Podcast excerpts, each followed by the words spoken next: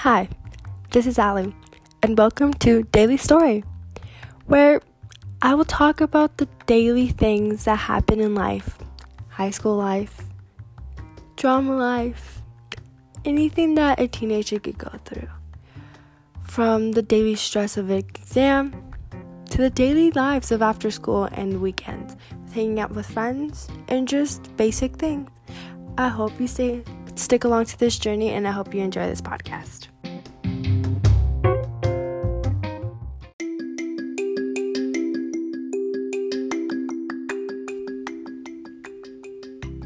Hi, I'm Alan, and welcome to the first podcast of Daily Stories.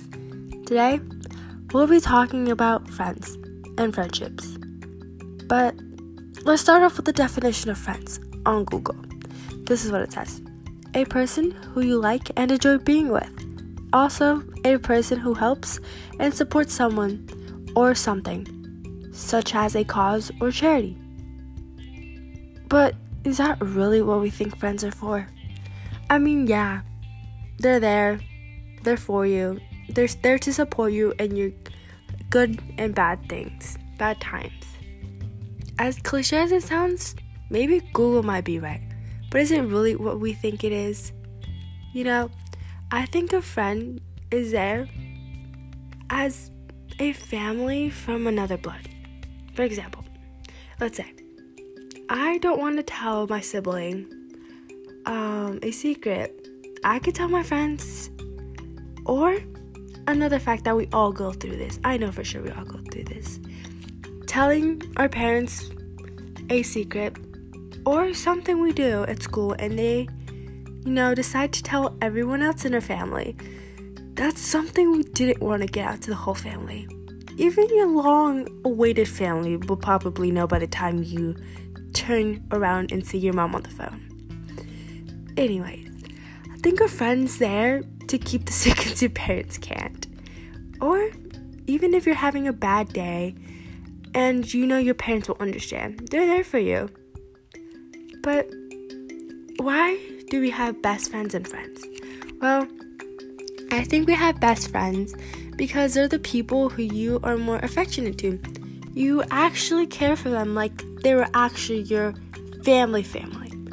Like we all have that one best friend who we can't live without. But it's hard when they're not there.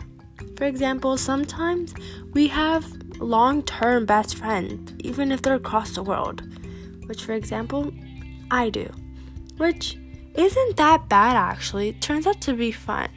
But when we do have our best friends by our side, you we all know that gets crazy. But friends are just mainly there to live with our crazy lives and deal with our things.